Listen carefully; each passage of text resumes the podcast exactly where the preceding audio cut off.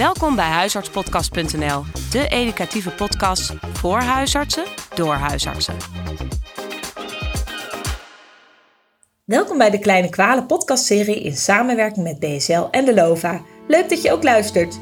We hebben uit de vier kleine kwalenboeken een relevante kwaal gekozen om te bespreken voor jullie lering en vermaak. Wil je ook de diagnostiek en behandeling van meer dan 500 kleine kwalen altijd en overal bij de hand hebben? Met de code podcast 2021 krijg je als luisteraar 25% korting op het eerste jaar kleine kwalen online. Je kunt dit eenvoudig bestellen op bsl.nl/shop. Veel luisterplezier! Welkom luisteraars. Ik ben Tessa Dijksman, huisarts en naast mij zit Linde Beek. Hoi. Hoi. Nou, leuk dat je bij mij aan de keukentafel zit om uh, deze podcast over kleine kwalen op te nemen.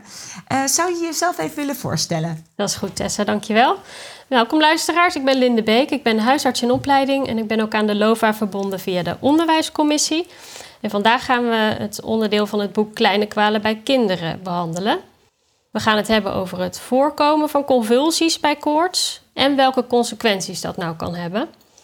Uh, Eefje, zou jij je willen voorstellen alsjeblieft? Ja, dankjewel uh, Linde.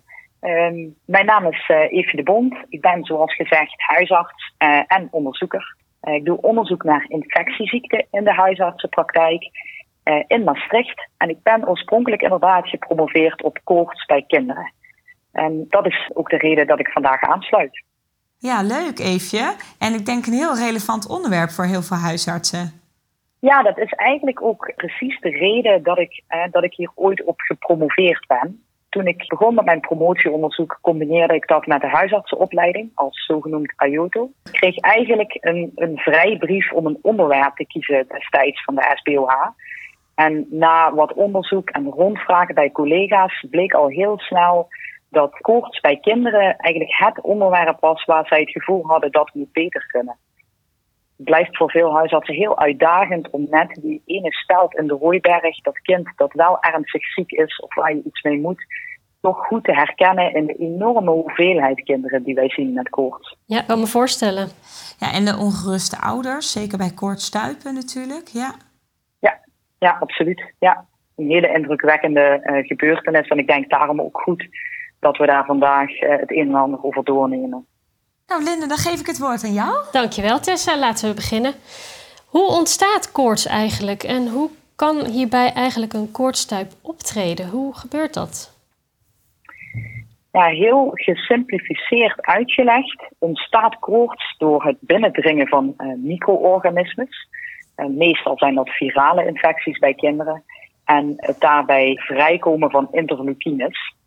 Mhm. Die interleukines die hebben invloed op onze thermostaat, die wij allemaal hebben in onze hypothalamus. En die zetten heel simpel gezegd het setpoint omhoog. Evolutionair gezien wordt uh, daarbij aangenomen dat we koorts krijgen omdat virale infecties, virussen, bacteriën het gewoon minder goed doen. Zij gedijen minder goed bij een hogere temperatuur. Ja. Het is eigenlijk de bedoeling om onze homeostase in ons lijf te verstoren. Ja, precies. Dus eigenlijk een beschermingsmechanisme. Absoluut, ja. ja. En hoe krijg je dan een koortstuip? Ja, dat, dat zit nog iets ingewikkelder. Uh, het kinderbrein is wat dat betreft een, een gevoeliger brein voor convulsies en voor insulten. En koortstuipen ontstaan op het moment dat die temperatuur stijgt. Uh, waarschijnlijk doordat uh, de hersencellen gewoon onbedoeld tegelijkertijd depolariseren op dat moment onze temperatuur wisselt gedurende 24 uur sowieso bij iedereen. Ja. En als daar een, een hele snelle, sterke afwijking in zit, dan kan dat dus een prikkel zijn voor de hersenen om een convulsie door te maken. En wanneer denken we nou aan een atypische koortstuip? Dus wat past niet bij een onschuldige convulsie?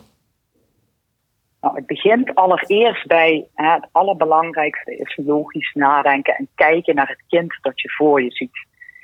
Ja. Een uh, typische koortstuip komt relatief veel voor. Ongeveer 2 tot 5 procent van alle kinderen maakt ooit een koortstuip door. Dat is best veel. Ja, zeker. Ja, en toch als je rond gaat vragen, dan zijn er niet heel veel mensen die er daadwerkelijk eentje echt geobjectiveerd hebben gezien. Wel van horen zeggen, maar het daadwerkelijk zien gebeuren is iets anders. En daar kom je meteen hè, op de basis. De meeste koortstuipen duren ook maar heel kort. En waarschijnlijk hebben kinderen ook koortstuipen zonder dat wij dat zien of observeren. Oh ja. Een echte typische koortstuip die treedt op bij kinderen tussen de zes maanden en zes jaar. Um, dat is een gegeneraliseerd insult. Dus het is geen vocaal iets, het is echt gegeneraliseerd, waarbij het kind ook niet aanspreekbaar is. Het duurt in principe minder dan 15 minuten, maar die 15 minuten zijn al lang. En een kind herstelt volledig binnen een uur. Ja, en jij zei die 15 minuten zijn al lang. Uh, hoe, hoe lang duurt het meestal? Het is echt een kwestie van enkele minuten. Ja. ja. als je kijkt naar de meest typische convulsies. Maar het mag dus 15 minuten duren. Ja, ja. ja. En heel belangrijk, en dat is denk ik de allerbelangrijkste, dat is dat een typische koortsconvulsie komt in principe maar eenmaal voor binnen een koortsepisode. Ja. En als kinderen dus meerdere convulsies achter elkaar hebben doorgemaakt, is dat absoluut atypisch. Als het hele jonge kinderen zijn, als het oudere kinderen Ja. zijn, ehm, of als je echt restverschijnselen ziet, dan is dat atypisch. En dan is dat reden voor verder onderzoek. En wat zijn dan voorbeelden van die restverschijnselen? Nou, kinderen die niet bijtrekken qua eh, aanspreekbaarheid, wekbaarheid eh, en restverschijnselen laten zien zoals extreme vermoeidheid, sufheid. Het zijn vooral ook die kinderen bij atypische koortsconvulsies moet je bedacht zijn op ernstige onderliggende infecties. Ja. Mhm. En dus het zijn vooral dan vaak ook die kinderen die tekenen van een ernstige infectie vertonen. En dat geldt zelfs als het een typische koortsconvulsie is. Als je tekenen ziet van een ernstige onderliggende infectie, Ja. dan moet je er dus in alle gevallen wat mee. Ja, uiteraard. Ja. ja. Wat zou jij collega-huisartsen eigenlijk aanraden als ze nou te maken krijgen met nou, bijvoorbeeld de ouder van een kind dat zo'n koortstuip heeft doorgemaakt? Ik denk wat heel belangrijk is, is heel bewust zijn van het feit dat het een enorm indrukwekkend iets is om bij je kind mee te maken. Ja. En, en mijn belangrijkste advies in de praktijk zou zijn, zelfs als het een drukke dienst op de huisartsenpost is, Mhm. kan de tijd die jij maakt voor ouders om uitleg te geven en ook om ze uitleg over de toekomst en wat er kan volgen te geven, enorm veel impact hebben op hoe zij hiermee omgaan in de toekomst en hoe zij überhaupt met koorts en angst voor koorts bij hun kind in de toekomst omgaan. Ik zou dan ook heel erg willen aandringen op het gebruik van voorlichtingsmaterialen. Geef mensen hè, verwijzing naar thuisarts of andere vormen van voorlichting waarbij ze thuis rustig nog eens na kunnen lezen wat nu hè, de belangrijkste kernboodschappen waren van wat je ze hebt meegegeven. ja. En wat raad je de ouders aan? Stel, jij bent dan ehm, eh, op visite geweest bij een kindje dat net een koortstuip heeft doorgemaakt. besteed eerst aandacht aan, hè, voordat je uitleg gaat geven, het kind gewoon goed lichamelijk onderzoeken. We hebben daar onderzoek naar gedaan en ouders vinden als ze de huisartsenpost bezoeken vanwege koorts bij hun kinderen, het allerbelangrijkste dat het kind goed lichamelijk onderzocht wordt. Ja. Dat is hun belangrijkste verwachting. En als je dat goed gedaan hebt, terwijl dat soms zelfs symbolisch is, hè, want vaak zien wij met één oogopslag of Ja. het iets is Ja. of dat het niets is Mhm. dan toch gebruik die symboliek en doe dat. En vervolgens is het belangrijkste, denk ik, qua uitleg dat er geen eh, restverschijnselen zullen optreden aan het brein. Hè. Dus er, er treedt geen hersenschade op na het doormaken van een koortsconvulsie. Het heeft niets te maken, als het een typische koortsconvulsie is, met epilepsie. En eh, het is eigenlijk een relatief veel voorkomend kwaal. En het ziet er heel heftig uit, maar het kind kan zich er niets van herinneren. En het is dus eigenlijk heel onschuldig. Absoluut, ja.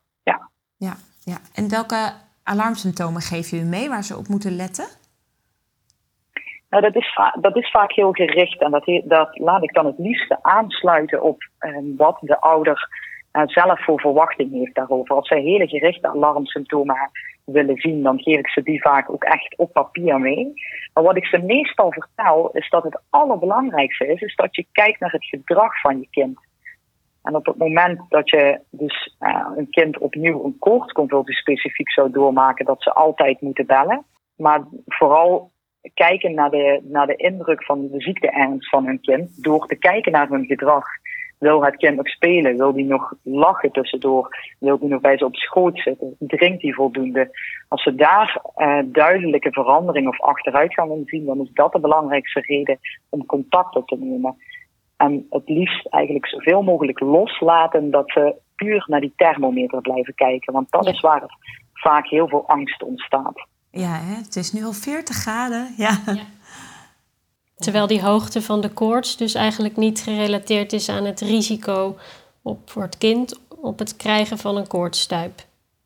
Nee, absoluut niet. Nee, precies. Het is ook heel belangrijk dat je ouders daarbij uitlegt dat je door het geven van middelen zoals paracetamol die koortsstuip dus ook niet gaat voorkomen. Want in de meeste gevallen komen wij er pas achter dat een kind koorts heeft na het doormaken van die stuip. Ja, ja dat is interessant. Het gaat zo snel dat ouders vaak niet eens wisten dat hun kind ziek aan het worden was. Ja. En je kunt dat dus niet voor zijn, omdat je het gewoon nog niet gedetecteerd hebt. En het is zelfs zo dat als we gaan proberen om dat te voorkomen door paracetamol te geven, dat de hoeveelheid paracetamol in het bloed zo zal schommelen dat de temperatuur alleen maar meer gaat schommelen. En er zelfs studies zijn die laten zien dat de kans op een nieuwe koortsstuip alleen maar groter wordt door het geven van middelen zoals paracetamol. Oké, en welke rol spelen hè, middelen als paracetamol om koorts te onderdrukken dan bij kinderen die al een koortstuip hebben doorgemaakt? Want ik kan me wel voorstellen dat ouders nou iets willen doen om te voorkomen. Eigenlijk geen enkele. Integendeel, juist ouders van een kind met koorts dat een koortsstuip heeft doorgemaakt, moeten denk ik erg terughoudend zijn bij het behandelen van koorts alleen. Ja. We schreven daar ook eerder wel eens een artikel over, hè, dat we vaak de thermometer aan het behandelen zijn en niet het kind. Ja. Terwijl als een kind pijn heeft en geen koorts, vergeten mensen vaak om hun kind paracetamol te geven. Gewoon omdat, hè, omdat dat bij kinderen dan op de een of andere manier toch minder goed hmm. speelt, dat, dat besef.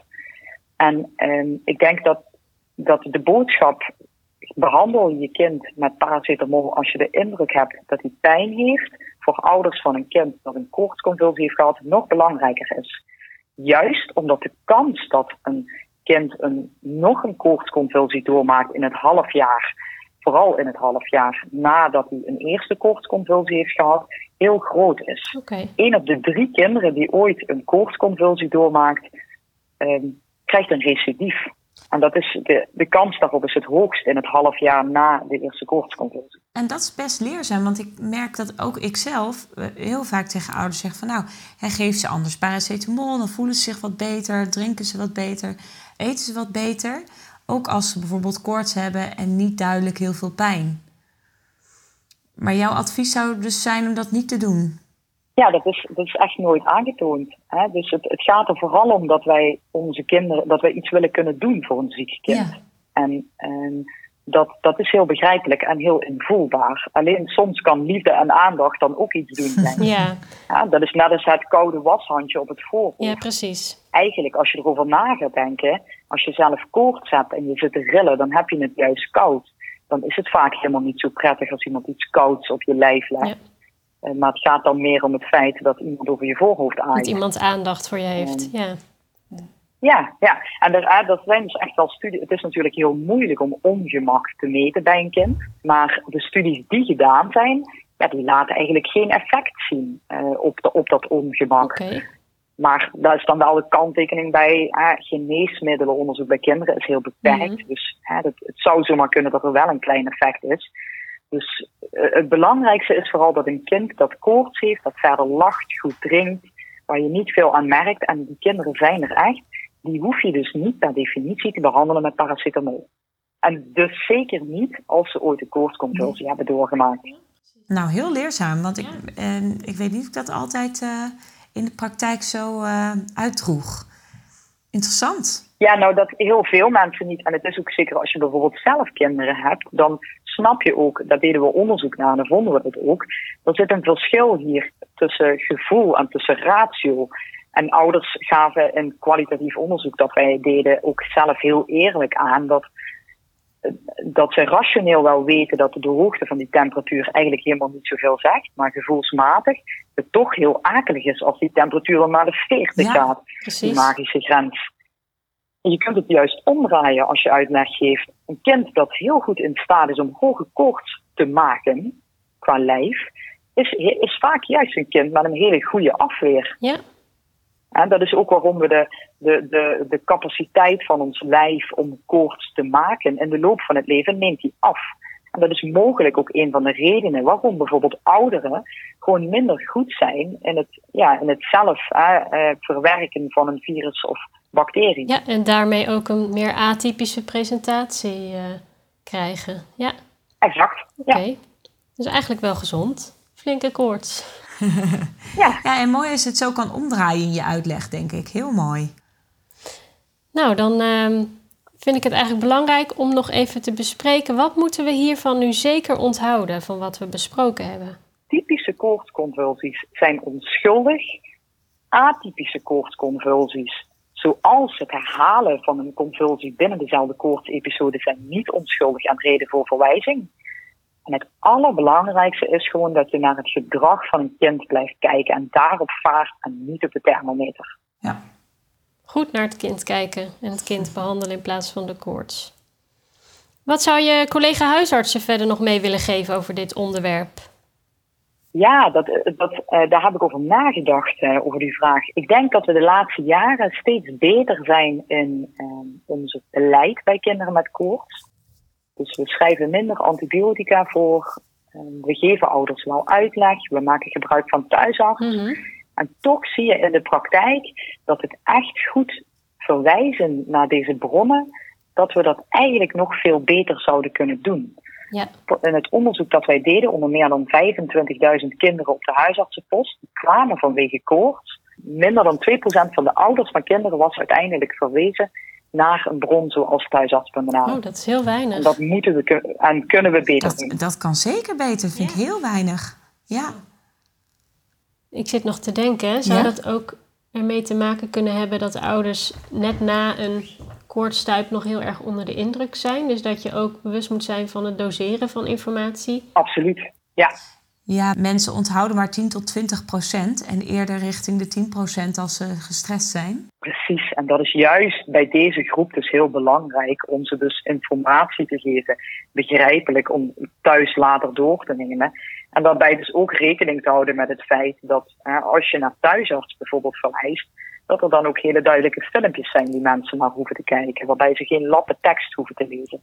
Ja, dus dat is extra belangrijk. Ja. En wat ik vaak doe, misschien een tip voor collega-huisartsen. Bijna iedereen heeft een smartphone tegenwoordig.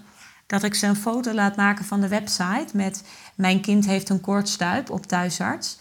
En dan hebben ze in ieder geval die foto staan en dan kunnen ze later die website nog opzoeken. Ja. Dan hoef je niks uit te printen. Hele mooie tip. Ja.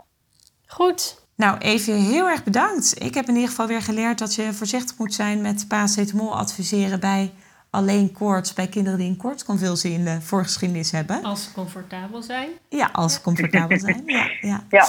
en misschien ook wel een leuke vraag om te stellen, uh, om mensen misschien ook gerust te stellen.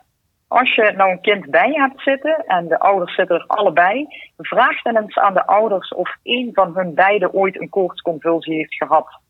Uh, want de kans is vele malen groter als een van beide ouders een koortsconvulsie heeft gehad, dat een kind dat ook krijgt.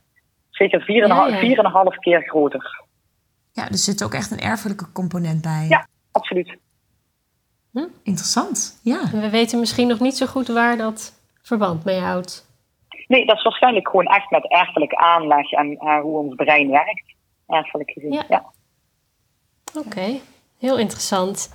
Ontzettend bedankt, uh, Eefje. Ja, niks te danken. Ja, voor dit korte en duidelijke overzicht over koorts en koortsconvulsies. Ja. ja, jullie bedankt. Bedankt voor het luisteren. Bekijk ook onze website op huisartspodcast.nl. Voor vragen of suggesties kun je mailen naar huisartspodcast.gmail.com. Tot de volgende keer.